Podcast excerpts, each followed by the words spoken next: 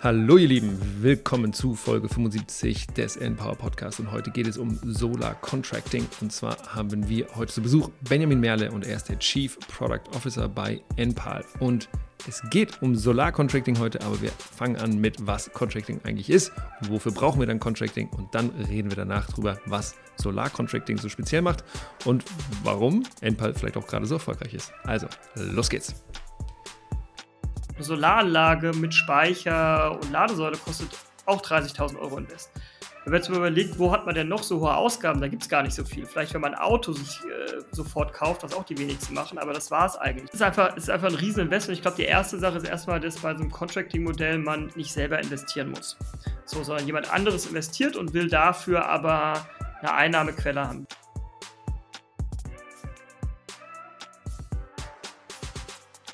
Willkommen bei Episode 75 des Endpower Podcasts. Ach, es ist schön hier zu sein. Äh, Markus, du floppst gar nicht. Ja, Gibst ich du? bin heute im Büro und ich habe tatsächlich heute Morgen vergessen, mir ein Plopgetränk mitzunehmen. Deswegen werde ich das vielleicht nachträglich reinschneiden. Ihr werdet es gehört haben. Wunderbar.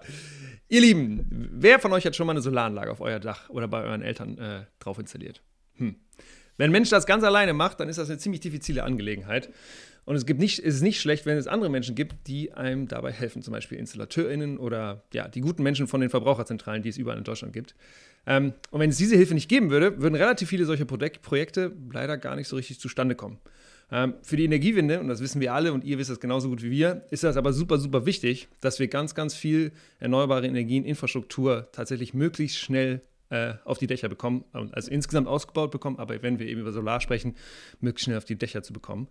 Und wie wäre es jetzt, wenn die Menschen, die vor Ort leben, also ihr und eure Schwestern und Brüder und eure Kinder und eure Eltern und alle, äh, wenn, die, wenn ihr alle Hilfe bekommen würdet, die ihr brauchen würdet. Das wäre ziemlich gut, weil dann die Wahrscheinlichkeit, dass solche, dass wir die hohe Anzahl an Projekten, die wir brauchen für die Energiewende, tatsächlich implementiert bekommen. Und diese Anzahl der Projekte würde substanziell steigen. Auf Business-Deutsch nennen sich solche All-Inclusive-Lösungen Contracting. Und genau darüber werden wir heute sprechen. Wir werden darüber sprechen, was ist Contracting, was sind die Vorteile, was sind die Nachteile, warum ist es bei Solar so effektiv und was muss passieren, damit wir Contracting, das Potenzial von Contracting tatsächlich noch viel besser heben können? Und ihr wisst, ihr habt es schon im Titel gelesen, es geht nicht nur um Solar, äh, es geht nicht nur um Contracting insgesamt, sondern es geht spezifisch heute um Solar Contracting. Und dafür haben wir einen wunderbaren Gast mit uns hier. Er ist der Chief Product Officer bei Enpal, eines der am schnellsten wachsenden Energiewende-Startups in Deutschland. Ähm, es hat gerade die Series C abgeschlossen mit äh, einer Finanzierung von 250 Millionen und man sagt so, dass die Bewertung irgendwo bei einer Milliarde liegt, was irgendwie schon mal eine Hausnummer ist. Und er hat in Rotterdam studiert, Oxford studiert, studiert, an, er war an der Barton Business School in Pennsylvania. Und er hat unter anderem auch ein Praktikum bei Goldman Sachs gemacht und war dann Berater bei McKinsey. Und äh, wenn ihr das jetzt alles äh, nochmal nachlesen wollt, dann könnt ihr natürlich auch auf sein LinkedIn-Profil gehen. Egal. Er heißt Benjamin Merle und wir freuen uns, dass du heute im Podcast dabei bist. Hi Benjamin. Hi Markus, hi Julius. Schön, dass du dabei bist, mein Lieber.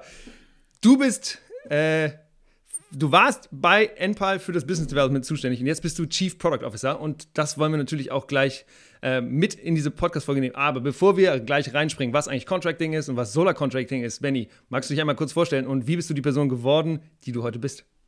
Ja, klar, gerne.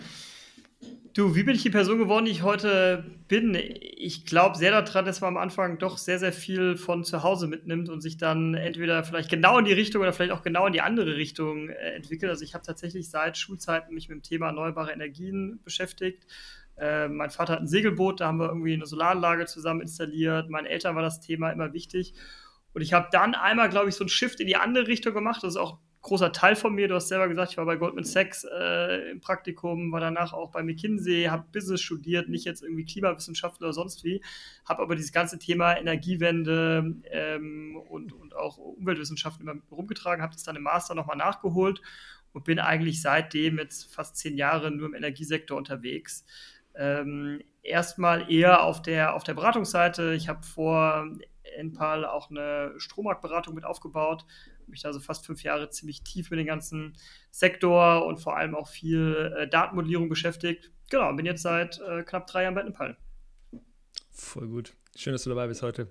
Markus hat ein paar Entweder-Oder-Fragen für dich. Ja, und wie immer darfst du jetzt genau ein paar Entweder-Oder-Fragen, vier Stück an der Zahl, beantworten. Wir fangen ganz leicht an mit Pasta oder Pizza. Pasta, auf jeden Fall. Gibt es bei mir jeden zweiten Tag immer noch. Okay, aber Also weil es einfach so einfach geht? Oder? Der ewige Student Ja, wahrscheinlich. ich wollte auch Der, gerade sagen. der, ewige, der ewige Student, so ist es. Genau. Sehr gut. Du bist ja in Frankfurt aufgewachsen, deswegen die Frage Frankfurt oder Berlin, weil ihr seid ja in Berlin jetzt, ne? Ganz klar Berlin. Berlin ist ähm, seit über zehn Jahren meine Wahlheimat und ich bin leider noch selten in Frankfurt, aber ich liebe einfach die wirkliche Großstadt hier. Gut, du bist auch jetzt schon relativ lange in Berlin, oder? Ja, schon über zehn Jahre. Ja, genau. Und meine Tochter ist auch erste Berlinerin in der Familie, offiziell. Okay. ja, aber da kommen wir nämlich jetzt auch quasi zum nächsten, ne? weil du hast ja in Berlin auch schon andere Stationen außer nur NPAL gehabt. Deswegen die Frage, lieber im Beratungsunternehmen arbeiten, Julius hat es ja auch schon gesagt, du hast ja auch schon diverse Schritte durchlaufen oder selbst was machen in der Wirtschaft. Du, Beratung hat einen schlechten Ruf, aber ich war eigentlich immer gerne Berater und ich glaube, mich wird mein Leben vielleicht auch nochmal dahin zurückführen. Aber erstmal ganz klar jetzt hier in der Wirtschaft und im Startup wirklich was bewegen, weil das brauchen wir jetzt die nächsten zehn Jahre, sonst schaffen wir das mit der Energiewende nicht. Okay. Und als le letzte Frage zum bisschen Einstieg ins Thema, lieber mieten oder kaufen? Ganz klar mieten natürlich. Na, na, nein, natürlich, natürlich ist das je nachdem, was man will, da werden wir ja gleich drauf kommen ähm, und auch je nach Lebenssituation. Ähm, aber die Modelle haben unterschiedliche Vor- und Nachteile. Wir sind mit unserem Mietmodell sehr, sehr erfolgreich gerade. Werden wir aber, glaube ich, gleich drüber sprechen. Werbung. Sag mal, Markus, hast du eigentlich Fernwärme? Nee, aber hier in Karlsruhe gibt es eigentlich ein ziemlich großes Fernwärmenetz. Hm. Ich habe mich gefragt, ob das sich überhaupt noch lohnt bei den aktuellen Energiepreisen. Erst recht, wenn zum Beispiel die Gaspreise in den letzten Monaten so angestiegen sind. Äh, Julius, da sprichst du ein extrem wichtiges Thema an. Ich selber bin ja auch viel in Kontakt mit, mit Stadtwerken und die wissen selber aktuell gar nicht, wie sie da noch die Wirtschaftlichkeit sicherstellen sollen bei dieser Preisentwicklung. Hm, genau. Und diese Frage, wie bei der aktuellen Preisentwicklung von Gas die Wirtschaftlichkeit von Wärmenetzen sichergestellt werden kann, haben wir nicht nur bei uns besprochen, sondern haben wir auch Katja Rösch von Rödel und Partnern gestellt. Und sie beantwortet sie euch in der Mitte der Folge. Und wenn ihr euch gefragt habt, wer Rödel und Partner ist, es ist eine Prüfungs- und Beratungsgesellschaft mit über 5000 Kolleginnen und Kollegen, in der Steuerberaterin, Unternehmensberaterin und Wirtschaftsingenieurin arbeiten. Und sie haben tatsächlich auch eine spezialisierte Abteilung für den Schwerpunkt Energiewirtschaft. Und dort werden von München, Nürnberg und Köln aus alle rechtlichen und wirtschaftlichen Fragen von Energieversorgern und auch der Energiewende im Allgemeinen bearbeitet. Dabei sind sie auch Gesprächspartner von zum Beispiel Geschäftsführerinnen und Aufsichtsrätinnen und bearbeiten aktuelle Fragestellungen der Energiewirtschaft und Energiewende. Und wenn das für euch spannend klingt, Sie suchen Verstärkung in den Bereichen Betriebswirtschaft, Wirtschaftsingenieurwesen, Energiewirtschaft oder vergleichbaren Studiengängen. Also schaut doch gerne mal auf karriere.rödel.de vorbei. Den Link findet ihr natürlich auch in den Shownotes. Werbung.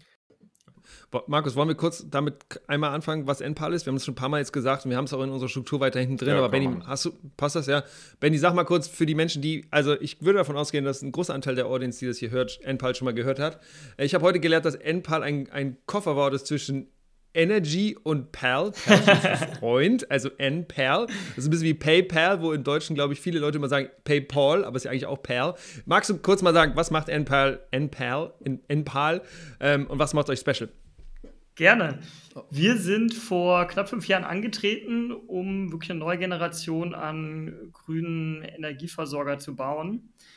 Ähm, wir fokussieren uns auf ein Gesamtökosystem aus Solar, Speicher, Ladesäule, in Zukunft auch Wärmepumpe im Gebäudesektor, wollen das einmal lokal intelligent steuern, wollen das in einer großen Community mit verschiedenen Häusern verbinden und glauben daran, dass in den nächsten 10, 20 Jahren genau das in allen Häusern eingesetzt wird. Und ähm, ähm, ich glaube, da kommt man nur hin, wenn man auch ein bisschen Größenwahn hat. Wir, wir, wir wissen einfach, wir müssen schnell sein, um die Energiewende zu schaffen. Und auf der Produktseite macht uns auf jeden Fall das Ökosystem speziell. Also wir glauben daran, dass der Kunde keine Einzelkomponenten will, sondern der will eine integrierte Gesamtlösung. Der will, dass seine Ladesäule perfekt mit der Solaranlage funktioniert, seine Wärmepumpe genauso. Und daran, daran arbeiten wir. Ich glaube, das Dritte, was man sagen kann, ist das Thema, wir sind sehr tief vertikal integriert. Also wir machen Sales, Leads, eigene Handwerker, eigene Ausbildungsstätten, eigene Logistik aus China hier rüber, eigenes äh, Hardware, ähm, Hardwareentwicklung in China, eigenes IT-Umfeld, eigene App-Entwicklung, äh, bis hin zu den eigenen Finanzierungsvehikel. Und das, glaube ich, macht uns am Ende schnell und auch günstiger. Cool. Im Vorgespräch hattest du gesagt, dass ihr irgendwie, habe ich es richtig im Kopf, dass ihr euch irgendwie verdoppeln wollt innerhalb von, und du hast irgendeinen so einen kurzen Zeitraum. Also kannst du das nochmal sagen? Was ist eure, was ist eure Trajektorie, auf der ihr euch gerade bewegt? Du, wir verdreifachen uns ungefähr jedes Jahr. Und das soll auch so weitergehen. okay. sonst, sonst macht ihr nichts, ne? Ganz ehrlich, wenn du, guck mal, du bist jetzt, du bist Chief Product Officer, also C-Level, ja? In, dem, in so einem Startup, im C-Level, sei, sei real, sprich mit uns die Wahrheit. An wie vielen Wochenenden arbeitest du? Oder wie, wie viel arbeitest du nicht? Also, ist das machbar? Also, oder heißt es eigentlich, du machst nicht viel Familie, du machst eigentlich nur NPAL? Du, was auf jeden Fall der Fall ist, ist, dass die Arbeit am Wochenende einen natürlich total viel beschäftigt. Aber auch auf der positiven Seite. Jetzt nicht äh, nur, was man, glaube ich, gleich denkt, Stress oder so, sondern ich bin auch ein Energienerd. Also ich check auch äh, die Strompreise irgendwie an der Börse nachts um 12 nochmal und, und, und, und am Wochenende lese ich auch Energienews. Ähm, natürlich gibt es auch hier und da wieder Arbeit, die ins Wochenende läuft. Es ist ein, es ist ein wirklich Full-Full-Time-Job, das ist ganz klar. Ähm, aber ich glaube, man muss auch schauen, dass man die Familie priorisiert an gewissen Stellen. Ja, also es ist ja auch nicht nur Wochenende, sondern es gibt ja auch unter der Woche einfach Termine, wo man sagt, hey, da ist man entweder da oder da ist man nicht da oder man muss mal eine Stunde früher nach Hause, aber arbeitet dann abends eine Stunde länger, äh, um, um, um das Kind noch zu sehen. Ich glaube, das ist wichtig und das kriegen wir auch hin. Super, cool. Ja, um die Brücke zu schlagen zu Contracting. Benny, magst du uns mal kurz einfach so eine Einführung ein bisschen geben? Wo kommt die Idee von Contracting denn her und was ist das überhaupt? Also kannst du so, ja, sag am besten einfach mal ganz kurz, was ist eigentlich Contracting? Klar, gerne. Ich glaube, der Kern von Contracting liegt darin, dass bei ganz vielen Gütern der Kunde eigentlich gar nicht das Gut will, sondern das, was da rauskommt. Also viele Leute wollen gar nicht unbedingt ein Auto, die wollen Mobilität. Ja? Viele Leute wollen kein Kraftwerk besitzen, aber natürlich wollen sie, dass Strom aus der Steckdose kommt. Wollen ähm, keine Heizung, aber wollen, dass es warm ist im Winter. Und das steckt eigentlich in der Idee des Contracting. Was hat man da gemacht? Man hat gesagt, okay, es gibt eigentlich verschiedene Rollen. Es gibt den, der die Anlage oder das Auto besitzt. Es gibt vielleicht noch den, der das Ganze betreibt. Und es gibt eigentlich den, der am Ende dann den Strom oder die Wärme wirklich nutzen kann. Und wenn der Kunde am Ende nur den Strom nutzen will, dann suchen wir doch andere Leute, die vielleicht die Anlage besitzen wollen und die Anlage betreiben wollen. Ja, das heißt, so ein klassisches Contracting-Modell, man kennt es aus der Wärme ganz viel. Solar ist eigentlich eher neu, gibt es auch schon seit Deutschland im B2C-Bereich seit 2012, aber das ist so stark wächst, ist eher neu. Aber im Wärmebereich ganz klassisch große Gebäude, die ziemlich teure Wärmeanlagen haben, werden dann von ähm, einer, einer, einer Firma gebaut, die gehört auch noch weiter dieser Firma, die betreibt vielleicht diese Anlage auch noch. Und auf der anderen Seite steht das Gebäude als Wärmeabnehmer und der sagt, okay, ich nehme die Wärme, die da rauskommt, ab und ich bezahle zum Beispiel x Cent pro Kilowattstunde oder, oder einen festen Betrag für die Wärme und committe mich aber auch über eine gewisse Laufzeit und eine gewisse Menge das abzunehmen, sodass der Contractinggeber, also die Firma, der die Heizung gehört in dem Fall, dann auch eine Sicherheit hat und dagegen die Anlage finanzieren kann und warten kann und berechnen kann. Das ist eigentlich der, der Kern des Contractings. Das heißt, also, weil eigentlich ist es ja so, bei einer normalen Heizung beziehst du jetzt, wenn wir jetzt eben von der klassischen Gasheizung ausgehen, x Kubikmeter bzw. x Kilowattstunden Strom im Jahr. Und bei Contracting bedeutet das dann, dass man eben mit der ganzen Sache von jetzt Gasbeschaffung, wie auch immer, gar nichts mehr zu tun hat, sondern eben nur so und so viel Kilowattstunden Wärme im Prinzip abnimmt. Also man hat dann mit allem, was davor hängt, nichts mehr zu tun. Und auch mit den Wartungskosten und sowas, ist das dann auch alles abgegeben? Genau, da gibt es verschiedene, verschiedene Modelle. Ich glaube, das Wichtigste ist erstmal, dass man mit der Investition nichts zu tun hat. Weil wenn man jetzt mal vielleicht auch wieder das auf den B2C-Bereich überträgt, das können sich die Hörer vielleicht auch besser vorstellen. Sag mal ganz kurz, was B2C ist. Entschuldigung, die, der, also der Endkunden, also die, die privaten Endkunden, ja, also jetzt nicht, ähm, nicht eine Firma. Ähm, wenn man sich das vorstellt, eine, eine Wärmepumpe kostet zum Beispiel 30.000 Euro Invest. Eine Solaranlage mit Speicher und Ladesäule kostet auch 30.000 Euro Invest. Wenn man jetzt mal überlegt, wo hat man denn noch so hohe Ausgaben, da gibt es gar nicht so viel. Vielleicht, wenn man ein Auto sich äh, sofort kauft, was auch die wenigsten machen, aber das war es eigentlich. Küche vielleicht noch oder so. Küche, wobei ich habe keine Küche für 30.000 Euro. Nicht so teuer, ne? doch, also, doch, gibt es schon, gibt's schon, aber ja, äh, erstaunt, schon, schon aber teuer, ja. genau, das ist schon eher die Marmorküche vielleicht. Ja. ähm, 40 genau. Quadratmeter Küche. Genau, aber es ist, es ist einfach, es ist einfach ein Rieseninvestment. Ich glaube, die erste Sache ist erstmal, dass bei so einem Contracting-Modell man nicht selber investieren muss. So, sondern jemand anderes investiert und will dafür aber eine Einnahmequelle haben. Die Einnahmequelle kann jetzt, in der Wärme ist das teilweise so, wirklich auch pro Kilowattstunde Wärme strukturiert sein oder pro Laufzeit der Anlage oder sowas. Bei uns im Solarbereich ist es zum Beispiel einfach eine fixe monatliche Rate. Also man sagt einfach, du bezahlst x Euro im Monat und dafür kriegst du den ganzen Strom aus dieser Anlage. Und genau, Max, wie du gesagt hast, man hat dann typischerweise nichts mehr mit dem Einkauf des, des Gases zu tun. Man hat dann auch nichts mehr mit den Wartungen zu tun, man hat nichts mehr mit Betreiber zu tun. Man hat dann auch sogenannte SLAs, Service Level Agreements, das heißt, die Anlage läuft in 99,9% der Fälle. Dafür ist dann der Betreiber verantwortlich. Und im besten Fall ist es so ein bisschen so ein rundum sorglos Paket. Damit werben wir ja auch auf der Solarseite. Ähm, ich habe mich gerade gefragt, warum, du hast ja gesagt, das läuft, das gibt es bei Wärme schon ziemlich lang und bei Solar eben noch nicht so lange. Jetzt würde man ja eigentlich davon ausgehen, dass Solar ist vielleicht ein bisschen weniger komplex als jetzt irgendwie so, eine, so ein, einen Wohnkomplex mit, äh, mit Wärme zu ver versorgen, aber es ist ja dann doch immer noch ein bisschen komplexer, als wenn man sich, mhm.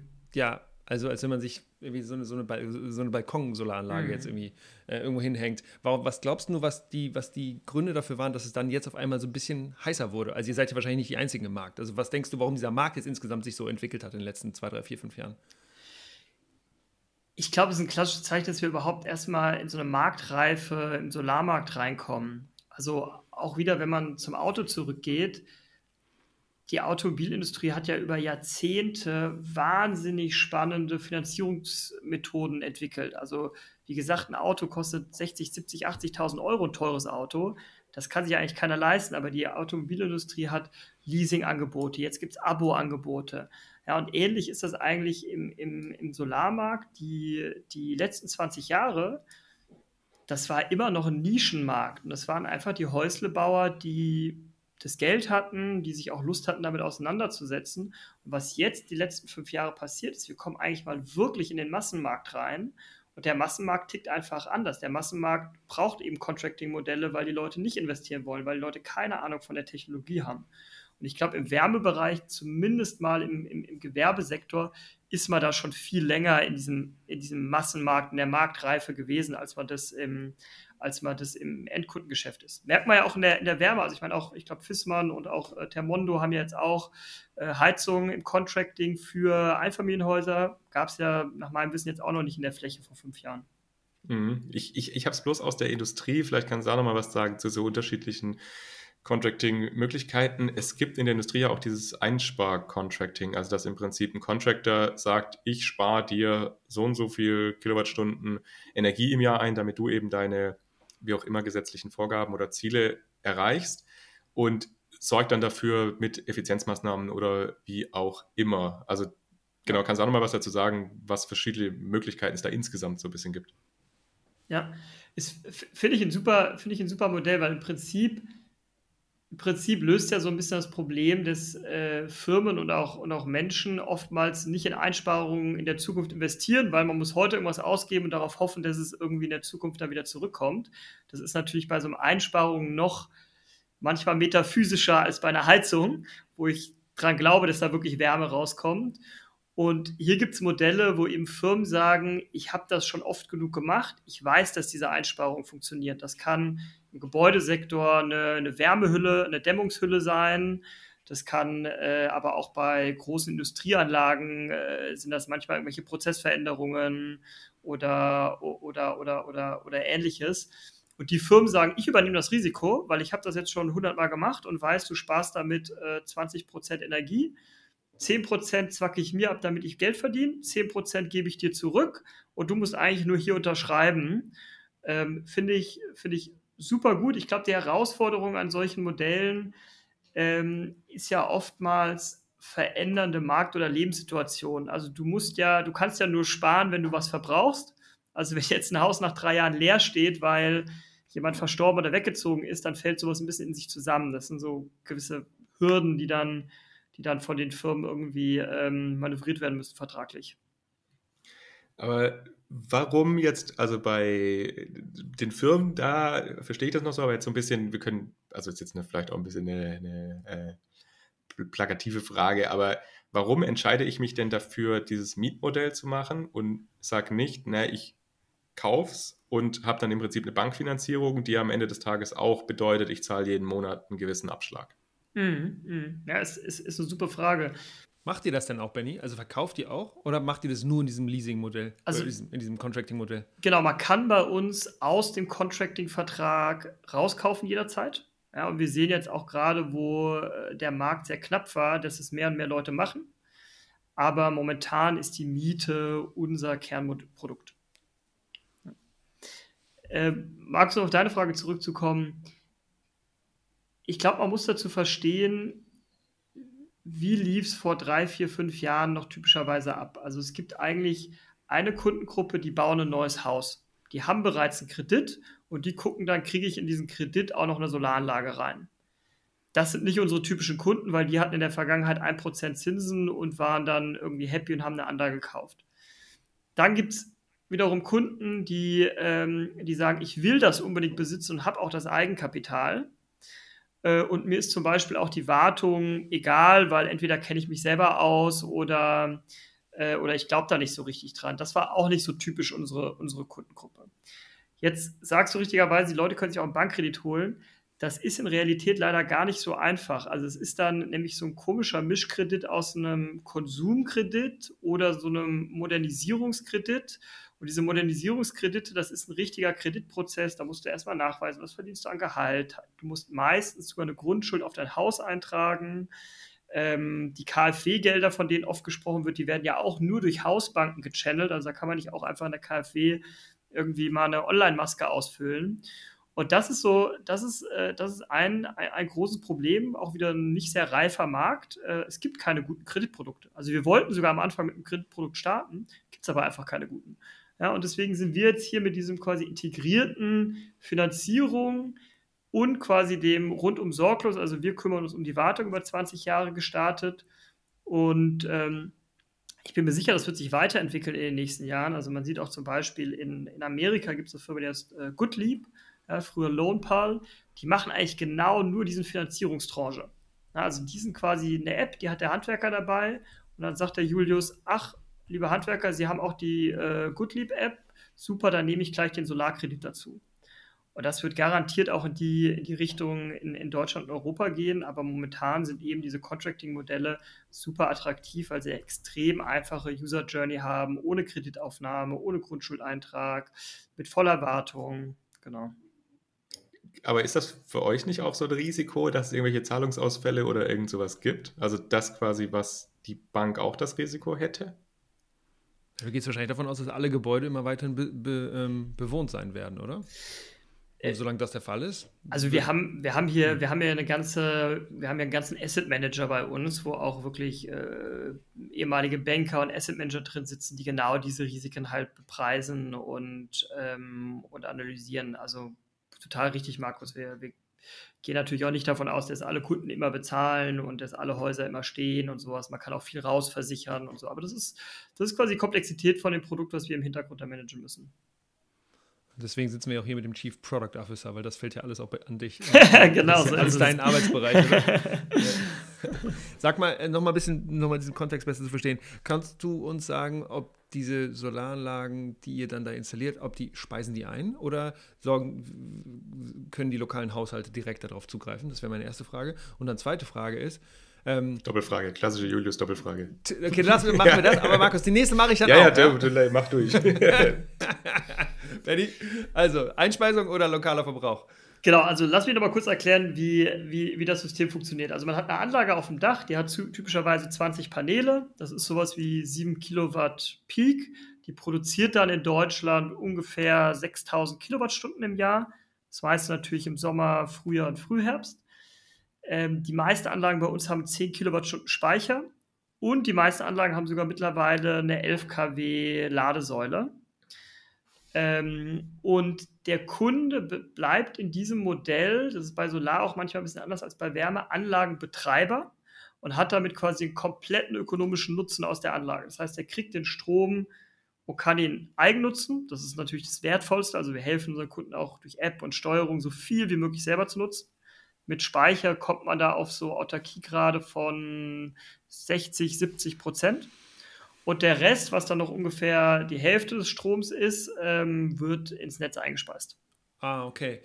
Ah, okay. Das heißt, I Sag nochmal, das heißt, ihr seid Besitzer, aber nee, du hast gerade ein anderes Wort benutzt. Was, genau, was die, genau. Die, die, die wir, wir, also der, der, der Contractinggeber, also der Vermieter, bei uns heißt der Miete, der Vermieter ist Besitzer der Anlage und bekommt dafür eine monatliche Zahlung. Ja, die ist auch ähm, fix, also wird auch nicht inflationiert, was auch schön ist, weil die meisten Investitionen sind ja am Anfang. Das ist auch für den Kunden schön. Der inflationiert dann so ein bisschen aus seiner Kostenbasis daraus. Und der Kunde ist aber Anlagenbetreiber. Und als Anlagenbetreiber in Deutschland hast du eben Anrecht auf den Strom, auf die Einspeisevergütung. Du bist auch der, der Ansprechpartner für die Auszahlung der Einspeisevergütung beim, beim Netzbetreiber. Und somit ist das für den Kunden wirklich, als würde ihm die Anlage gehören. Der hat da gar keinen Unterschied in seinem alltäglichen Leben. Kannst du das ganz kurz mit dem 50-50 nochmal noch mal kurz sagen? Das, also, weil das habe ich nicht ganz verstanden. Genau, also du produzierst 6000 Kilowattstunden Davon gehen typischerweise 3000 ins Netz. Typischerweise, das war das, okay, ja, also genau. das ist nicht, ja, ja, okay, typischerweise. Genau, jetzt habe ich mich gerade gedacht, wie das denn geregelt wird, dass immer exakt 50% Eigenverbrauch und 50% Nein, nein, nein, nein, okay. genau, nein, nein, genau. Ja, also der Kunde, wir helfen, also unser, unser Ziel ist eigentlich, dass 100% lokal verbraucht wird. Ja, jetzt ich sag mal, unser, unser, äh, das ist jetzt kein ökonomisches hier, unser, unser, unser, unsere Vision 100% lokaler Verbrauch oder vielleicht sogar vom Nachbarn. Das wäre ja auch spannend, ja, dass man das gar nicht auf die höheren Netzebenen hochzieht, sondern einfach nur in den Verteilnetzen dann verteilt. Ähm, das wird auch mit einer Wärmepumpe und zwei E-Autos, die wir in ein paar Jahren bei viel, viel unserer Kunden sehen, wird es auch irgendwann dahin gehen. Aber heute Größenordnung 50-50. Werbung. Hallo Julius, hallo Markus. Ich bin Katja und ich arbeite als Associate Partner in der energiewirtschaftlichen Beratung von Rüllum Partner. In unserem Team beraten wir unsere Kunden deutschlandweit zum Thema Wärme und ein wichtiger Schwerpunkt sind dabei auch die Wärmepreise. Da passt deine Frage dann ganz gut, wie man eigentlich bei der aktuellen Preisentwicklung die Wirtschaftlichkeit von Wärmeprojekten gewährleisten kann. Die Wärmepreise sollten über eine Wirtschaftlichkeitsanalyse hergeleitet werden. Aus dieser Analyse lassen sich dann Grund- und Arbeitspreise ermitteln.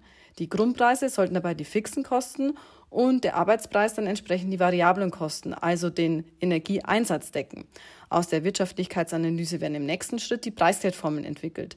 Dabei wiederum koppelt man die Kostenbestandteile an Indizes, welche die zukünftigen Kostenentwicklungen möglichst gut abbilden. Unser Team bei Röhl und Partner unterstützt den gesamten Prozess, also Ermittlungen der Preise, Preisgeldformeln und die Auswahl der geeigneten Indizes. Und wir suchen laufend Consultants, die mit uns die Wärmewende angreifen möchten, die Spaß daran haben, interdisziplinär zu arbeiten und wichtige unternehmerische Entscheidungen, also zum Beispiel auch Wärmepreise, vorbereiten. Und schaut doch mal auf unserer Webseite vorbei, Netzwerk Wärmewende oder beim Jobportal. Wir freuen uns auf euch. Werbung. Jetzt ist es ja so, dass ihr ein Startup seid und wenn man sich so viele Startups anguckt, dann gibt es diese SaaS-Startups, diese Soft, Soft, äh, Software as a Service Startups und bei denen, okay, bei euch, ich habe irgendwie, ich habe einen dummen Witz gelesen, ihr seid auch ein SaaS-Startup, weil ihr Solar as a Service macht und Software as a Service. Aber, okay, schlechter Witz. Ähm, mhm. bei denen ist es ja so, dass die, äh, dass die, äh, dass die hoffen, ähm, dass wenn sie eine, eine Software verkaufen, dass irgendwie nach zwei, drei Jahren, dass der gesamte Revenue schon wieder drin ist. So, also die haben eben ganz, also relativ kurze Zyklen. So, und jetzt mhm. bei euch ist es so, euer Businessmodell ist ja darauf angelegt, dass diese Solaranlage, die ihr dann da vermietet, mhm. die sind ja 20 Jahre da. Das heißt, ihr habt einfach einen sehr, ja, einen sehr langen Zyklus, wenn man sich euer, euer Business so ein bisschen anschaut. Ähm, deswegen, wie, wie könnt ihr trotzdem, oder wo, wo, ist, wo ist euer Anteil, was ihr da rauszieht? Also wo ist es für euch attraktiv? Und ihr müsst ja richtig hohe also ihr, ihr, braucht ja wahrscheinlich ganz viel Geld, was ihr euch selber leiht, mhm. damit ihr dann investieren könnt, weil diese, diese, diese Flows oder die Streams, die zurückkommen, die kommen ja nicht in den ersten drei Jahren zurück, sondern die kommen ja in, in 20 Jahren zurück. Das heißt, ich habe auch irgendwas von ähm, gelesen von oh, BlackRock, wie, wie heißen die Kollegen? Also wie, wie, wie, wie kommt ihr an das Geld ran? Sind das normale ja. Hausbanken? Ist das Deutsche Bank? Ist das, weiß ich, habt ihr Anleihen, die ihr rausgibt? Irgendwie das fände ich nochmal spannend, da ein bisschen mehr zu lernen, wie das bei euch aussieht. Ja. Also ich glaube, erstmal kann man sagen, Enpal hat quasi verschiedene Geschäftsmodelle im einen verbunden. Also wir sind auf der einen Seite auch irgendwo ein Fintech, ja, weil wir eben diese ähm, Gelder zur Verfügung stellen für die Miete. Da reden wir, glaube ich, gleich noch ein bisschen drüber. Das war ja deine Frage. Also mhm. irgendwo sind wir auch ein Fintech. Auf der anderen Seite sind wir auch quasi ein großer Solarverkäufer und Installateur, wie gesagt, mit eigenen Ausbildungsstätten mittlerweile in Deutschland. Ja.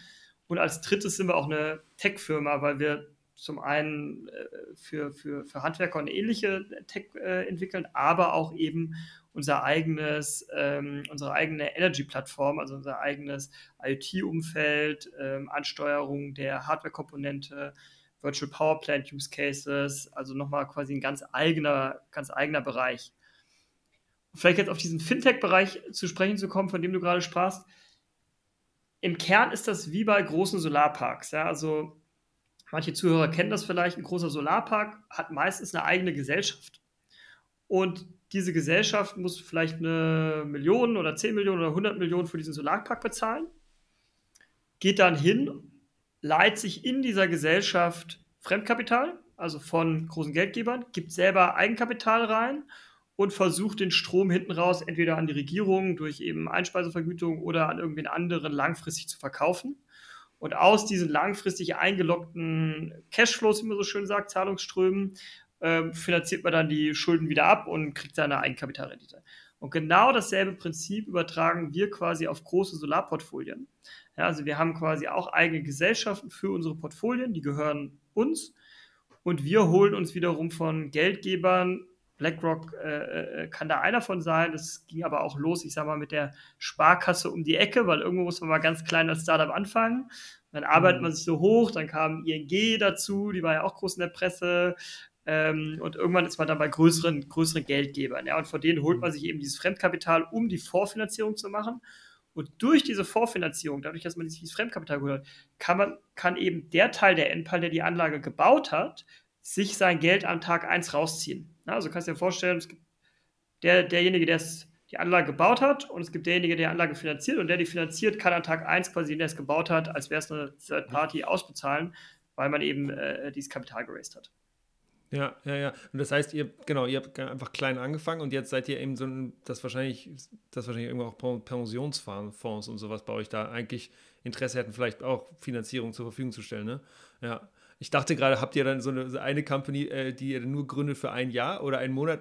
Äh, ich weiß, musst du gar nicht darauf antworten, aber ich dachte gerade so, okay, wie viele Tochterfirmen wird Enpal dann haben, wenn, wenn, wenn eben, wenn immer solche Batches an Solaranlagen dann da irgendwie. Ähm, ja, wir versuchen, ja, da, wir versuchen das größer zu halten, ja. aber im Prinzip ist es eigentlich äh, vom Managementaufwand egal, ob es jetzt 100 oder 10 Gesellschaften sind. Ja, ja, ja spannend. Mich würde jetzt noch mal so ein bisschen interessieren, tatsächlich jetzt dieser Kostenaspekt. Also, was, was genau kostet denn jetzt die typische Anlage bei euch? Genau, ist es nicht eigentlich auch günstiger, wenn man das dann selber macht? Also kriegt man, verkauft ihr eigentlich Handling und äh, einfach das ja, all-inclusive, ich muss mich um nichts kümmern und habe trotzdem eine Solaranlage, de, mit der ich bei meinen Nachbarn angeben kann? Also, ähm, also vielleicht zu Kosten, ähm, wir geben jetzt auch keine, keine genauen Preistabellen raus, aber ich sage mal, so eine Anlage, wenn ich mir eine kaufen will am Markt, kostet eine Anlage, wie ich sie vorhin beschrieben habe, 30, 35.000 ähm, Euro. Und das ist natürlich von der kleinsten Anlage, wir bauen zum Beispiel 10 Paneele, das bauen die kleinste, es gibt auch Leute, die bauen kleiner und wir bauen bis 40, wir wollen irgendwann noch bis 80 gehen, ist die Range natürlich riesig. Da ist der Kaufpreis zwischen 10 und 50.000 Euro, sage ich jetzt mal, sage ich jetzt mal äh, äh, grob. Und die Miete ist bei uns natürlich auch je nach Paket eine riesen Range. Es gibt, äh, man kann unter 100 Euro ähm, einsteigen. Es geht aber auch, auch, auch äh, über 300 Euro, je nachdem, was für ein Paket man da gewählt hat. Aber ich glaube, die Kernfrage, die ja auch viele Kunden von uns fragen, ist, ist das jetzt billiger, wenn ich das miete oder ist das oder ist es billiger, wenn ich, äh, wenn ich kaufe? Und da kommt ein bisschen. Weil es könnte ja schon, ja, könnte ja schon sein, auch dieses Argument, dieses, das ist Mieten, ja, Mieten ist vielleicht nicht so teuer, aber dadurch, dass ihr so groß seid und so integriert seid, kann es ja sogar sein, dass ihr durch potenziell auch so günstig sourcen könnt, dass ihr vielleicht sogar auch wieder tatsächlich finanziell attraktives, wirklich finanziell attraktives Angebot auch machen könnt, oder? Ge ich habe dich wieder unterbrochen, bin ich gut drin, sorry. nee, also genau, genau so ist es. Also da, da äh, auch ein bisschen von meiner Rolle vielleicht abstrahiert, da kommt natürlich auch ein bisschen der, der, der Ökonom in mir raus. Also am Ende sind wir als große Firma, haben die Möglichkeit, günstiger einzukaufen. Ja, wir haben durch die tiefe Integration haben wir natürlich die Margen von vielen Wertschöpfungsstätten auf, aufaddiert. Ne? Also wir bezahlen nicht nochmal einen Handwerker, der nochmal eine eigene Marge hat und bezahlen einen Seller, der eine eigene Marge hat, sondern wir haben ja alles integriert. Und es gibt auch Sachen, da gibt es einfach Skaleneffekte. Also wenn man große Mengen an, an Krediten aufnimmt, um sowas zu finanzieren, dann wird der Zins billiger, als wenn das die individuelle Person bei ihrer Hausbank macht. Ja, oder wir versichern zum Beispiel, das ist immer ganz leichtes Beispiel, wir versichern alle Anlagen zusammen. Und wenn jetzt ein, wenn, wenn, wenn Julius, du jetzt zu äh, deiner Solaranlage versichern willst gegen Schäden, dann kostet dich das vielleicht 100 Euro im Jahr, während uns kostet das so wie 30 Euro. Ja, also es gibt einfach Skaleneffekte bei gewissen Sachen, warum äh, wir das günstiger können. Und ich glaube, was manchmal den Leuten schwerfällt beim Vergleich Miete versus Kauf ist, der klassische, der klassische Vergleich ist, man geht hin und nimmt die Miete mal die Laufzeit und sagt dann, jetzt ist das aber viel mehr als der Kaufpreis am Anfang. Ja, das ist richtig, weil man hat natürlich noch ein Finanzierungsprodukt. Wenn ich jetzt als Bürger sage, ich habe Geld ohne Ende und ich habe keinen Zins da drauf, dann musst du auch nicht mieten, würde ich mal ganz platt sagen, ja. Ähm, aber, aber Geld sich leihen kostet ja einen Zins, ja, und der ist bei uns im Zweifel günstiger vielleicht als bei der Bank. Und die zweite Sache ist, wir, wir gehen halt davon aus, dass wir alle Speicher und Wechselrichter einmal austauschen in der Lebenszeit. Und dafür legen wir halt schon Reserven an. Das heißt, der Kunde muss sich keine Gedanken machen, ob nach Jahr 15 der Speicher kaputt geht, weil wir tauschen ihn aus. Und im besten Fall hat der Kunde dann sogar über 30 Jahre noch eine relativ gute Anlage, weil das alles ausgetauscht wurde.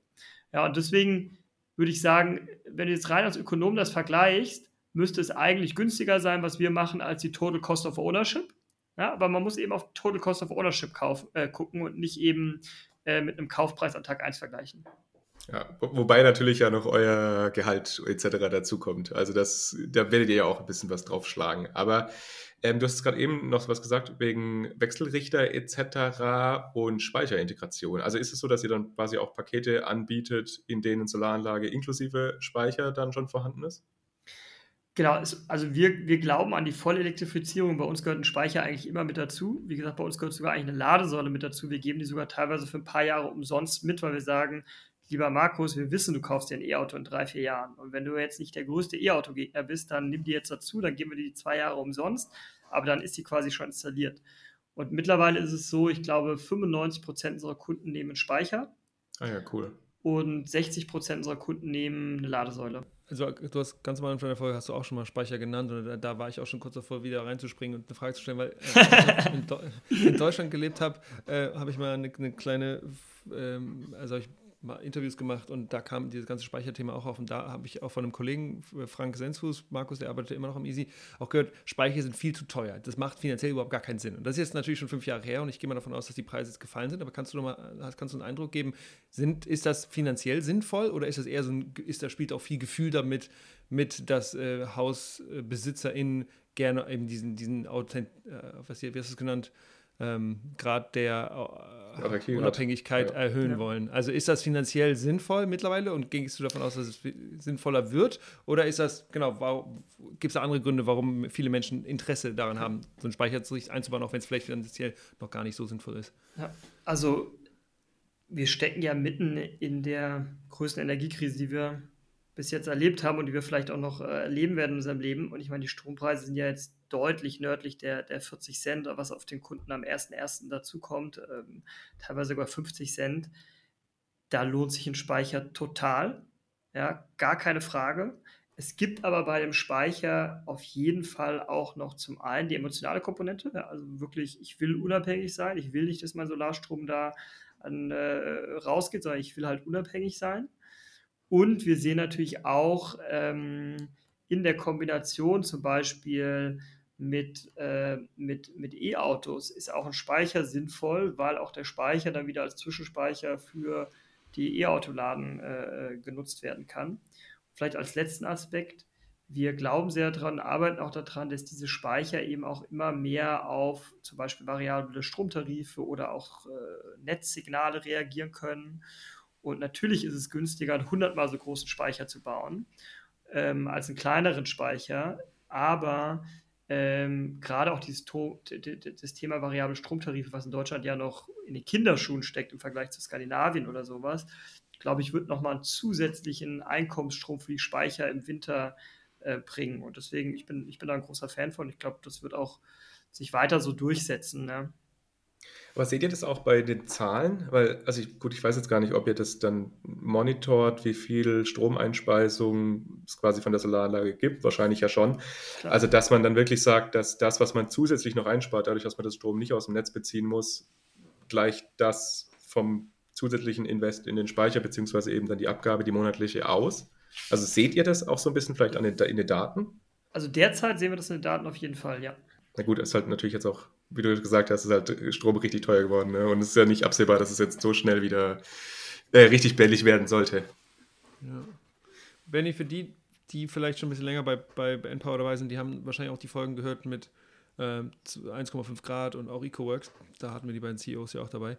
Kannst du noch mal sagen, warum, was jetzt Enpal, was ihr anders macht? Also, weil wir wissen ja, äh, äh, EcoWorks macht eigentlich, ja, setzt so eine zweite effiziente Wand um die Gebäude rum. Da ist, glaube ich, der Unterschied relativ klar. Aber wenn wir uns jetzt 1,5 Grad anschauen, ähm, die, wollen ja, die wollen ja auch keine Sanierung machen, so wie ihr auch keine Sanierung macht. Also die wollen ja, äh, die schauen sich, glaube ich, auch Solaranlagen, Wärmepumpen und eben auch Ladesäulen an. Kannst du mal sagen, wo, wo, wo unterscheidet ihr euch und wo entscheidet ihr euch bei den Zielgruppen und vielleicht auch beim Businessmodell? Um das nochmal so ein bisschen einzuordnen. Ja, sehr gerne. Ich, ich glaube, ich muss einen kleinen, kleinen Ausflug machen, aber ich hoffe, ich hoffe, er lohnt sich. Also ich glaube, was wirklich alle verstehen müssen, und das kommt auch gerade in dieser Debatte, die Coupling von China, was man ja sehr viel äh, liest momentan in der Presse, finde ich total, ist ein total falsches Framing. Unser Problem ist eigentlich nicht Konkurrenz, weder, äh, äh weder Abhängigkeit von China noch Konkurrenz zwischen, zwischen europäischen Herstellern, sondern unser Problem ist eigentlich, wir haben global 250 Gigawatt Solarproduktionskapazität. Wir brauchen aber locker mal 2, 3 Terawatt Peak-Produktionsstätten, um die Klimaziele weltweit irgendwie zu schaffen. Das heißt, die Frage ist auch gar nicht, die kappeln wir uns von China oder was macht jetzt wirklich eigentlich, äh, wie, wie, stehen wir eigentlich in der Konkurrenz mit, äh, mit, mit, mit 1,5, sondern die Frage ist eigentlich, wie schaffen wir es auf allen Wertschöpfungsebenen, von der, von der Mine bis zur Produktion, bis zur Handwerkerkapazität, bis zu den Finanzierungsvehikeln, sei es ein Bankdarlehen oder, oder unser Modell, eine Verzehnfachung global innerhalb von wenigen Jahren hinzukriegen. Das ist eigentlich die, das ist eigentlich die wirkliche Frage. China kann seine 250 Gigawatt auch komplett in, in, inland nutzen in den nächsten paar Jahren. Ja, uns fehlen trotzdem dann noch, äh, dann noch äh, mindestens mal irgendwie 800 Gigawatt global, um weiterzukommen. Ja, und ich, so, so sehe ich das Thema auch ähm, mit, mit Philipp Schröder. Ich glaube, man kann trotzdem sagen, ähm, dass die, die Ansätze an manchen Stellen ein bisschen unterschiedlich sind. Ich meine, Philipp Schröder ist jetzt auch noch sehr, sehr früh unterwegs. Ja, ich bin gespannt, wo sie sich hinentwickeln.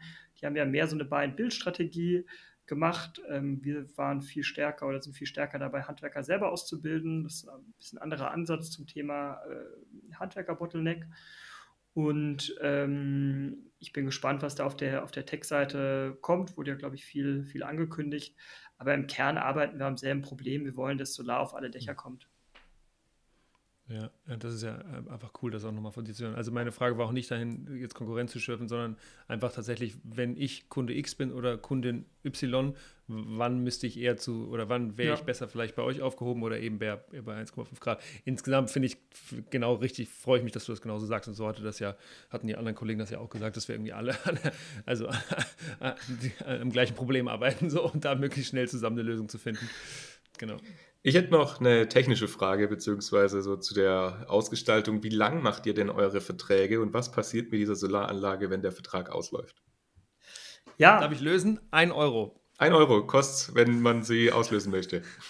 So war das doch, oder Benny? Erzähl mal. Julius hat sein Research gemacht, ja, ganz, ganz genau. ganz euch. genau ja. Ich habe es auch gewusst, aber ich habe trotzdem nur gefragt, mal sagen können. Also unsere Verträge laufen über, über 20 Jahre. Ähm, Warum über 20 Jahre? Man will sie aus meiner Sicht relativ lange strecken, weil die monatliche Rate soll ja zu günstig oder sogar günstiger als die heutige Stromrechnung oder Strom- und, und, und Benzinrechnung, wenn man dann auf so einem E-Auto switcht, zahlen. Ja, deswegen strecken wir die sehr, sehr lange. Gleichzeitig finden wir es aber auch gut, dass der Kunde am Ende noch ein paar Jahre hat, in denen die Anlage typischerweise noch läuft. Ähm, genau wie du gesagt hast, Julius, nach 20 Jahren kann der Kunde die Anlage sich entweder von uns abbauen lassen für 0 Euro oder kann die Anlage übernehmen für 1 Euro. Sag mal, jetzt ist ja so, also bis letztes Jahr hatten wir ja so richtig geile Zinsen, ja. Also ein Kumpel von mir hat irgendwie zu 0,6 irgendwie Zinsen aufgenommen für, glaube ich, 10 Jahre oder so. Es war irgendwie so horrende, horrend, ja, horrend. Jetzt gehen wir, geht das Pendel gerade in die andere Richtung und ihr, naja, ihr müsst ja auch Geld dafür bezahlen, dass ihr eben dieses Geld zur Verfügung gestellt bekommt, damit ihr dann eben diese ganze Infrastruktur aufbauen könnt. Heißt es, dass Kunden und Kundinnen, die jetzt, die vielleicht dieses Jahr zu euch kommen oder nächstes Jahr zu euch kommen, dass ihr denen auch leider ein schlechteres Angebot machen müsst als Kundinnen, die, die letztes Jahr eine Solaranlage aufs Dach gebaut habt? Also das ist ganz klar, die, die, also allein der, der Zinsanstieg von Anfang des Jahres bis jetzt hat so nach meinen Schätzungen die gesamte Energiewende fast 30 Prozent teurer gemacht. Ja, also alles, ne? Also auch ein Solarpark, der von der E.ON draußen gebaut wird oder ein Windpark von Orsted, alles, alles, alles wird massiv teurer, weil am Ende sind es Infrastrukturinvestments, wo du an Tag 1 finanzierst und dann 20, 30, 40 Jahre von, von lebst. Und das Thema haben wir natürlich auch in, in unserem Produkt. Das hat auch jemand, der kauft, weil er entweder über eine Bank finanziert, wo es teurer geworden ist, oder er sein Geld halt ähm, äh, dann selber nicht irgendwo anlegen kann und diese Zinsen erwirtschaftet. Das ist, das ist ganz klar und ich bin gespannt. Ich glaube, da ist die Politik gerade noch sehr im Krisenmodus, was diese akute Energiekrise angeht. Aber ich glaube, das wird dann 2023, 2024 das große Thema von Habeck. Wie finanzieren wir eigentlich noch diese Energiewende, wenn die jetzt so viel teurer geworden ist? Weil die Zinsen werden so schnell auch nicht wieder runtergehen. Ja, ja ich wollte es nochmal so ein bisschen was ganz anderes ansprechen, aber weil wir haben jetzt ja viel über diese positiven Sachen etc. gesprochen. Mich würde noch mal so ein bisschen interessieren, was sind denn die Herausforderungen vielleicht beim Contracting oder vielleicht auch Nachteile, die du siehst? Also einfach um so nochmal ein gesamtes Bild einfach von, diesem, von dieser ganzen Thematik zu zeigen. Ja, ich glaube, bei Contracting es gibt ein paar, es gibt ein paar Themen, die man da vielleicht nennen kann. Also das eine ist natürlich in einem, in einem Contracting, sei es aus dem klassischen Wärmecontracting oder beim Solarcontracting, du nimmst natürlich immer das rundum sorglos Paket, also so nennen, so nennen wir das. Was meine ich damit? Du nimmst immer auch die gesamten Betriebskosten, äh, die Wartungskosten und so weiter und so weiter, weil du beziehst ja am Ende nur das finale Gut, Strom zum Beispiel. Ja, da gibt es einfach Leute, auf deren Lebenssituation passt das vielleicht weniger gut. Die wollen vielleicht mehr irgendwie die, die Wartung am Ende selber machen. Also zum Beispiel auch Wohnungsbaugesellschaften, die sagen, naja, ich habe ja meine, meine Handwerker, dann mache ich lieber die Wartung an der Heizung selber, als jemand anderen dafür zu bezahlen. Ja, oder wenn jetzt im Extremfall jemand selber Elektriker ist, dann, dann äh, kann er seine Wartung an der Solaranlage vielleicht auch selber machen. Ja, also das, das, das, ist, das ist ganz klar.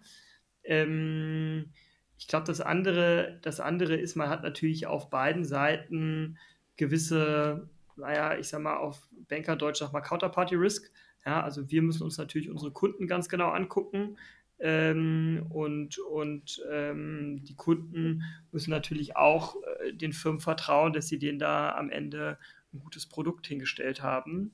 Ähm, also die Verantwortung des Produkts liegt ja weiter, liegt ja weiter bei uns, aber es ist natürlich ja trotzdem eine, eine, eine lange Laufzeit, in der man sich da der man sich da bindet. Was aber nochmal ganz wichtig ist, also bei den Contracting-Modellen und auch bei unserem Modell, Kunden haben nie irgendwie eine Gefahr, dass wir mal verschwinden, weil die Anlage am Ende eben geschützt ist von der, von der, von der, von der Mutter selber. Und die Anlage ist ja auch beim Kunden auf dem Dach. Also am Schluss hat er ja das Faustpfand sozusagen in der Hand. ähm, genau.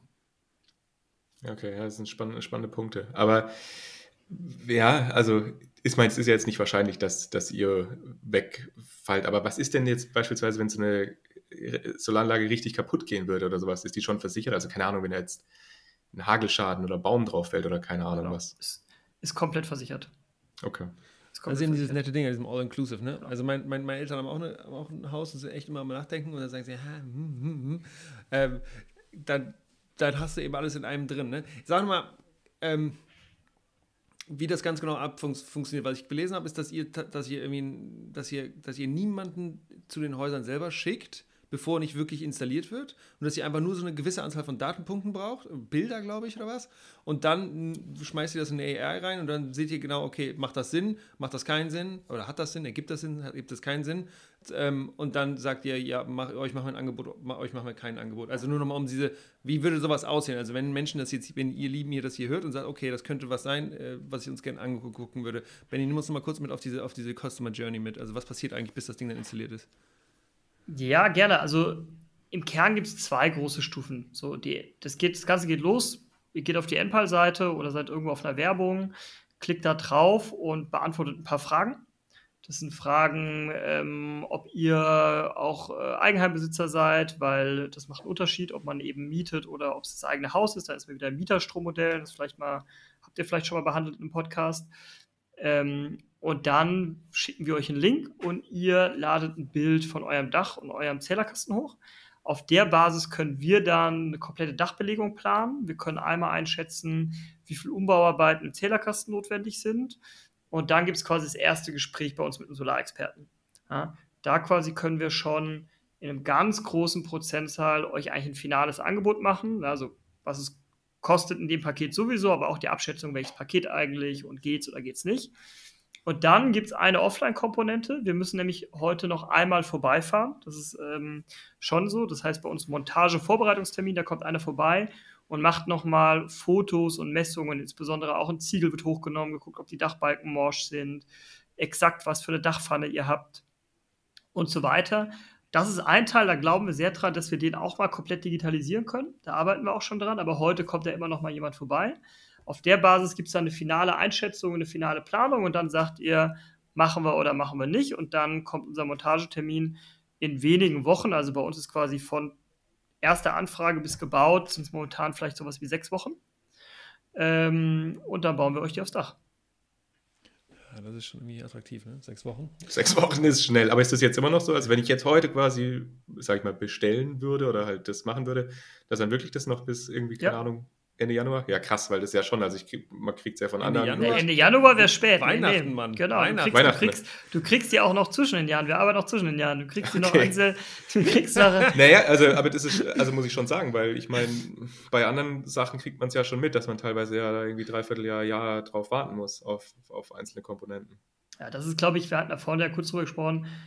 Wir sind eben sehr vertikal integriert und das ist, glaube ich, einer der großen Vorteile, dass wir keinen Materialmangel haben, keinen Handwerkermangel und hier sehr, sehr schnell äh, wachsen und sehr, sehr schnell auch die Kunden bedienen können. Mhm. Vielleicht auch noch die letzte Frage, bevor wir gleich noch so ein bisschen in die Zukunft reinschauen. Kein Materialmangel, hast du jetzt gerade gesagt. Produziert ihr selber auch Solarpaneele? Ne, die kauft ihr zu, oder? Nee, genau. Also wir haben eine, eine, Hardware-Entwicklung, die dreht sich aber um zum einen das Thema Dachhaken und zum anderen um das ganze Thema NPAL Box. Eine NPAL Box ist unser Edge-Device drin, ein Power-Sensor, das ist quasi so ein bisschen das Gehirn des ganzen Systems und auch so die Basis für, für zukünftige Virtual Power Plant-Themen. Aber alle anderen Kernkomponenten, Solarmodule, Wechselrichter, Speicher, Ladesäule, kaufen wir zu, im Wesentlichen aus China, alles von Tier One Suppliern. Und wir haben seit zwei Jahren eine eigene Firma in China, die eben direkte Beziehungen äh, zu, diesen, zu diesen Firmen pflegt, um nicht abhängig zu sein von Großhändlern und auch um die Großhändlermarge sich zu sparen, die auch nicht unerheblich ist. Also das heißt, ihr direkt Kontakt dann einfach mit den, mit den Herstellern tatsächlich, also genau. mit den Herstellerfirmen direkt, also wieder noch ein weiterer Schritt, der weiter integriert ist, ne? Genau, wir kaufen es quasi, ich sag mal, vor der Fabrik in China und managen die Logistik mit Seefracht oder, wenn es mal sein muss, Luftfracht oder sogar Schienenfracht, als der, als der Suezkanal mal verstopft war, ähm, äh, managen wir selber bis Rotterdam und von Rotterdam bei uns die Lager und von Lager bis zum Endkunden. Also wirklich komplett, äh, komplett eigene Logistikkette. Wie nicht Hamburg? Warum nicht Hamburg? Rotterdam. Wer will in Rotterdam? Ganz ehrlich. ich habe da ja mal studiert. Vielleicht liegt es daran. Nein, weil ich komme aus Hamburg, deswegen. Und Hamburg ja. hat ja auch ein, so, ein, so, ein, so, ein, kleines Häfchen, hätte Hamburg ja jetzt auch. Ja. Äh, ich, no offense, alles gut. Ich gebe die, geb die Anfrage mal weiter. so ist richtig. richtig. Nee, Markus, Zukunft? Jo, machen wir. Also, Benny, wie sieht es denn aus? Also, hast du, wenn du jetzt mal so einen Blick in die Zukunft wirfst, was wären denn jetzt so Themen jetzt in Bezug auf Contracting, wo du sagst, da sollte man vielleicht nochmal was machen, da sollte man vielleicht jetzt auch an, weiß nicht, an irgendwelche Policymaker oder sowas nochmal Hinweise geben, wo hakt es denn da vielleicht noch, was würdest du dir denn wünschen jetzt von der Zukunft? Also ich glaube, das Erste, was erstmal total wichtig ist für die Energiewende mit oder ohne, ohne Contracting, ist, dass wir auf allen Ebenen noch wahnsinnig viel Bürokratie haben. Das hört ihr wahrscheinlich nicht zum ersten Mal, aber äh, das ist äh, Deutschland extrem. Wir haben 800 Netzbetreiber. Die Netzbetreiber arbeiten mit Papierverträgen. Das sind quasi 800 Ämter, mit denen wir alle äh, interagieren müssen. Und die Regierung, selbst die, die Regierung jetzt, die ja sich das auch auf die Fahnen geschrieben hat, ist da noch sehr unambitioniert. Also da gibt es Sachen wie ja, das soll digitalisiert werden bis ins Jahr 2025, wo man einfach sagen muss, dass das, das kann kein ernstzunehmendes Ziel einer Bundesregierung sein, die die Energiewende ähm, hinkriegen will. Ja, also das ist, das ist, glaube ich, erstmal ganz wichtig. Ich glaube, prinzipiell ist der, ist, der, ist der Rahmen für das Thema Contracting schon ziemlich gut in Deutschland. Ich würde eher, glaube ich, sagen, dass da vielleicht andere europäische Länder aus dem deutschen Markt noch, noch lernen können. Ich glaube, da, da, sind wir schon, da sind wir schon ziemlich weit. Ähm, ähm, genau, ich finde ich find solche, find solche Einsparmodelle, wie du sie angesprochen hast, ich glaube, da könnten wir noch, noch deutlich mehr machen. Ich glaube, da ist auch so, dass äh, wo wir wieder irgendwie beim Thema Zinssatz sind, da ist das Thema Zinsen ja auch extrem wichtig, ne, weil man ja auch irgendwie investiert und es dann zurückbekommen muss. Da ist die KfW, finde ich, teilweise noch ein sehr stumpfes Schwert. Ja, also die KfW wird ja oft genutzt, um dann Zinssätze irgendwie niedrig in den Markt zu drücken. Die Prozesse hier sind aber extrem umständlich und äh, im Wesentlichen geht das über Hausbanken und zum Beispiel wir als, als Contracting-Geber haben große Schwierigkeiten, auch da, ich sag mal, auf KfW-Gelder zuzugehen, obwohl bei uns das am Ende ja auch beim Endkunden landet. Ja, also da, da glaube ich, kann man, kann man nochmal ähm, noch ähm, Ansatz äh, reingehen, ohne da jetzt schon detaillierte Vorschläge zu haben. Ja, also please, please don't hm. quote me hier, wenn ihr mit Habeck morgen redet. Achso, aber du meinst im Sinne von, also bis jetzt wird es über zum Beispiel über die Hausbanken gemacht, aber das könnt ihr nicht, weil ihr keine Banklizenz habt, wahrscheinlich, sondern genau. ihr seid eben eine normale Company. Genau. Aber da wär, könnte man mal drüber nachdenken, wäre jetzt deine Idee, dass man bei spezifischen Companies, die vielleicht auch so eine Kanalisierungswirkung haben könnten, ob man die vielleicht in diesen erlauchten Kreis ja, genau. also äh, aufnehmen würde. Ne? Genau, die, Ker die, Kernfrage ist weiterhin, wie kriegen wir langfristig auch die Zinsen runter, damit die Energiewende nicht immer teurer und teurer wird. Ne? Und da ist natürlich der, der Staat als Akteur oder auch die EU ein super Spieler. Aber das Geld muss natürlich auch bei jungen Unternehmen wie, wie uns ankommen. Jetzt nicht als Subvention für uns, sondern eben als Finanzierungsvehikel zum Beispiel. Ja, ja, ja spannend. Ja, cool. Benny, dann sind wir eigentlich ziemlich am Ende. Kannst du noch mal sagen, was, was sind die nächsten zwei, drei Schritte bei, äh, bei NPAL jetzt? Also ich habe ein bisschen mitbekommen, ihr, macht ihr macht jetzt einen auf Internationalisierung. ist das korrekt? ist wahrscheinlich auch der normale nächste Schritt, ne? wenn man das, wenn man das Businessmodell gut entwickelt das, hat für das, ein Land. Deswegen hat er gerade eben auch gesagt, Contracting im Ausland, da können sie nicht nur was abgucken. Da können sie was abschneiden, weil, weil, ihr gerade in der, in der Contracting-Hölle im, im, europäischen Ausland seid, ja, und man merkt, dass da irgendwie nochmal schwieriger ist als bei uns zu Hause, ja. Ja, also was sind die nächsten Schritte? Ich glaube, ähm, es gibt viel zu tun. Ich glaube, die drei großen Dinge, die wir jetzt angehen, das eine Thema, was wir ganz stark sehen, ähm, ist natürlich auch der, auch der Wärmemarkt, ja, den, wir, den, wir uns an, den wir uns angucken. Wir haben ja schon gesagt, wir glauben an die komplett elektrifizierte Welt, das heißt auch an das Wärmepumpenthema. Das andere ist auch Internationalisierung. Ja, hast, hast du ja schon angesprochen, Julius. Ähm, und das dritte Thema, was mir sehr am Herzen liegt, ist wirklich das ganze Thema sowohl ähm, Smart Home Energy Management als auch Virtual Power Plant. Also wie machen wir das ganze Ding am Ende für den Kunden zu einem richtig geilen Erlebnis und wie nutzen wir auch am Ende die Assets, also den Speicher und ähnliches, sodass das für das Gesamtsystem Sinn macht und wir diese Energiewende hinkriegen. Dann Benny, vielen lieben Dank, dass du dir die Zeit genommen hast, heute bei uns im Podcast zu sein und uns Einblicke gegeben hast in dieses ganze Thema Contracting, wie das funktioniert bei Solar Contracting und auch, ja, ich fand, du hast ein sehr umfassendes Bild gegeben, also auch was eben jetzt die Vorteile sind, Nachteile sind und hat mir sehr viel Spaß gemacht und genau, deswegen noch ganz viel Erfolg euch mit NPAL weiterhin. Ich glaube, alle zusammen sind wir da doch noch auf einem ganz, ganz guten Weg. Dankeschön. Danke dir, Benny. Hat viel Spaß Mach's gemacht. Danke euch. Bis ja. bald. Ciao. Ciao. Recap. Recap. Markus, was hast du gelernt? Wie fandest du die Folge? Ich fand es eine sehr schöne Folge, weil es halt mal wieder so ein bisschen gezeigt hat, was eigentlich in dem ganzen Energiewendebereich noch möglich ist, abseits von wir kaufen uns eine Solaranlage, wir kaufen uns eine Wärmepumpe oder wir machen jetzt die Sanierung. Also ich finde es eigentlich einen ganz spannenden Punkt insgesamt, diese Leasing, Contracting, Mietmodelle, wie auch immer man es nennen mag, weil das ist halt im Prinzip genau das. Man kann da eben auch Leute, die vielleicht nicht so viel Eigenkapital haben, noch erm ermächtigen, an dieser Energiewende eben teilzuhaben. Und dann, wenn das dann am Ende des Tages tatsächlich so ist, dass man pro Monat mehr einspart, als man dann zahlen muss, ist natürlich perfekt. Weiß ich ehrlich gesagt nicht, weil ich jetzt keine, also ja, er hat ja keine ganz konkreten Zahlen gesagt zu, äh, zu den Kosten, aber ich, ich gehe mal davon aus, dass es auf jeden Fall eigentlich schon so funktionieren müsste, sonst würde es ja einfach das ganze Modell nicht funktionieren. Und das ist natürlich dann schon eigentlich eine schöne Sache, das so zu machen. Ich fand es ganz cool, dass er, ähm, also meiner Meinung nach, halt ein halbwegs umfassendes Bild eigentlich gegeben hat über diese ganze Thematik. Also dass er auch gesagt hat, wenn man das ganze Eigenkapital eigentlich vorhanden hat, dass es dann am Ende des Tages schon günstiger ist, wenn man sagt, man installiert sie eben jetzt aus, aus eigener Finanzierung oder aus eigenem Invest und jetzt eben nicht mit, ähm, mit denen. Aber ja, genau, das ist halt einfach abhängig davon, was für, eine, was, was für Gegebenheiten man eigentlich vor, vor Ort hat. Was hast du so mitgenommen?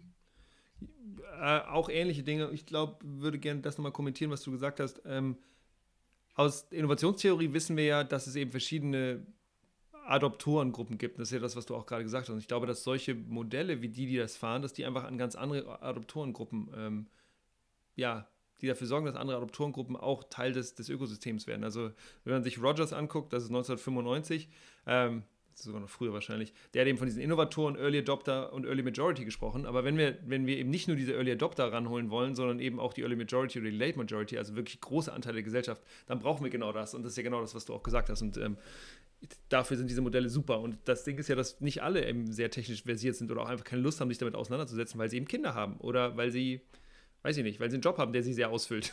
so, und dafür, dafür ist es voll super, dass es solche Modelle gibt. Und das gibt es natürlich, das hat er auch gesagt, erst in, in Ökosystemen, die einen gewissen Reifegrad haben. Also vor zehn Jahren, ähm, da hat ihm noch, gab es eben noch andere Probleme, die wir lösen mussten. Und jetzt gibt es eben Möglichkeiten, tatsächlich auch äh, ja, so in die Breite zu gehen. Und das gibt es dann vielleicht mittelfristig auch im Wärmebereich auch nochmal. Also dass es da, dass da vielleicht, dass es auch noch ja, ja. wird. Also das ich, fand ich, Genau, was willst du sagen? Ich, ich finde es einen ganz spannenden Punkt, weil, also so wie ich es verstanden habe, was er jetzt auch erzählt hat und so wie es jetzt auch meine persönliche Wahrnehmung war, ist eigentlich, dass das Contracting schon ja eher aus dem Wärmebereich einfach ja auch rausgekommen ist. Also und ich glaube trotzdem, dass da noch viel passieren kann, ne? Also auch im Wärmebereich. Würde mich wundern, wenn das nicht der Fall wäre.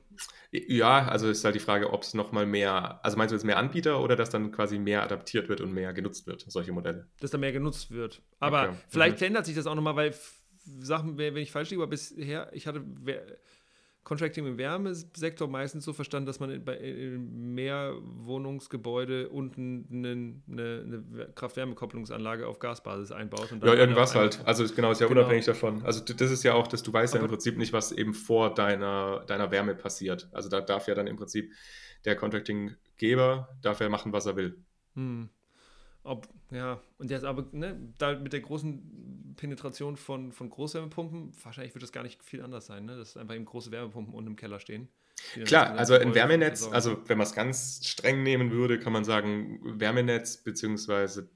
Bereitstellung von Wärme über ein Wärmenetz ist nichts anderes als Contracting. Auch, auch, ein Contracting-Modell. Weil, weil, du bezahlst, du zahlst die Wärme, du zahlst ja nicht dann quasi die Kilowattstunden, die im Kraft-Wärme-Kopplungskraftwerk, Gaskraftwerk Kohlekraftwerk, was auch immer da äh, bereitgestellt werden. Ja. Ja, genau. Nee, und ich finde einfach auch, man muss sagen, ich finde Benny ist ein richtig cooler Typ. Ja? Super, also, mega. Also, richtig cool. so, oh, Auf jeden Fall. genau die richtigen. Und es ist auch krass, was er irgendwie auch erzählt hat, ne? dass diese, die Firma sich gerade, was hat er gesagt, jedes Jahr verdreifacht. Verdreifacht, der ist schon verrückt. Alter Schwede. ich finde es halt, halt noch krasser eigentlich tatsächlich aus dem Gesichtspunkt her, dass sie ja relativ viel auch Installationen und äh, das, was er gemeint hat, auch Handwerkerinnen und Handwerker ausbilden. Mhm. Weil das heißt ja, dass das Wachstum eben nicht nur in eine Richtung geht, sondern dass die eigentlich in alle Richtungen irgendwo wachsen müssen. Und das finde ich eigentlich ganz cool. Ja, und damit merkt man aber auch, dass die eben auch sehen, dass wir ähm, ja einfach, was sagt man auf Deutsch, also im Englisch Scarcity haben im, im HandwerkerInnenbereich. Ne? Und das hören wir ja von ganz vielen anderen Firmen auch. Also in vielen anderen Podcast-Folgen kam das immer wieder vor. Und vielleicht müssen die das genau machen. Und dafür sorgen sie aber eben, dass dann eben äh, auch vielleicht die genug oder ausreichend Kapazitäten zur Verfügung stellen, um diese, diese Energiewende hinzubekommen. Ähm, ja, voll, also spannend, das müssen die wahrscheinlich machen, aber es ist auch, glaube ich, insgesamt ein guter Beitrag, weil die, die diese ausbilden, vielleicht dann ja auch nicht immer alle nur bei Enpal bleiben, sondern eben auch andere Sachen dann wieder machen. Und wenn das aber so ein Engine wird, der immer weiter Leute ausbildet, dann ist es, glaube ich, auch gut fürs gesamte Ökosystem. Ja, genau. Super. Super Wenn Markus. ihr, Lieben, jetzt noch zugehört habt und jetzt noch dabei seid. Respekt, Respekt. Respekt. Aber checkt doch mal, ob ihr gerade über einen Podcatcher eurer Wahl, über Spotify, über Apple Podcast oder was auch immer uns hört. Und wenn ihr uns noch hört, dann gebt uns doch gerne eine Bewertung. Das hilft einfach uns noch mehr, ähm, unser Wissen quasi mehr Leuten zur Verfügung zu stellen. Und Genau, aber ganz, aber, aber let's be real, wir wollen eigentlich nur 5-Sterne-Bewertungen haben. Also wir haben, wir haben auf Spotify über 200 Bewertungen und wir haben 4,9. Das ist okay, aber wir wollen eigentlich nur 5. Das heißt, wenn ihr, irgendjemand hat 4 gegeben. Wenn, ja, eine Person hat 4 gegeben, deswegen haben wir nicht 5. Aber deswegen, Nein, wir würden uns ja weiterhin okay, über 5 freuen. Ja. Also wenn das nicht ein guter Call to Action war. Naja. Okay, das war's, ihr Lieben. Äh, wir hoffen, ihr habt schöne zwei Wochen. Wir hören uns zwei Wochen wieder. Bye, bye. Schön, dass ihr dabei wart.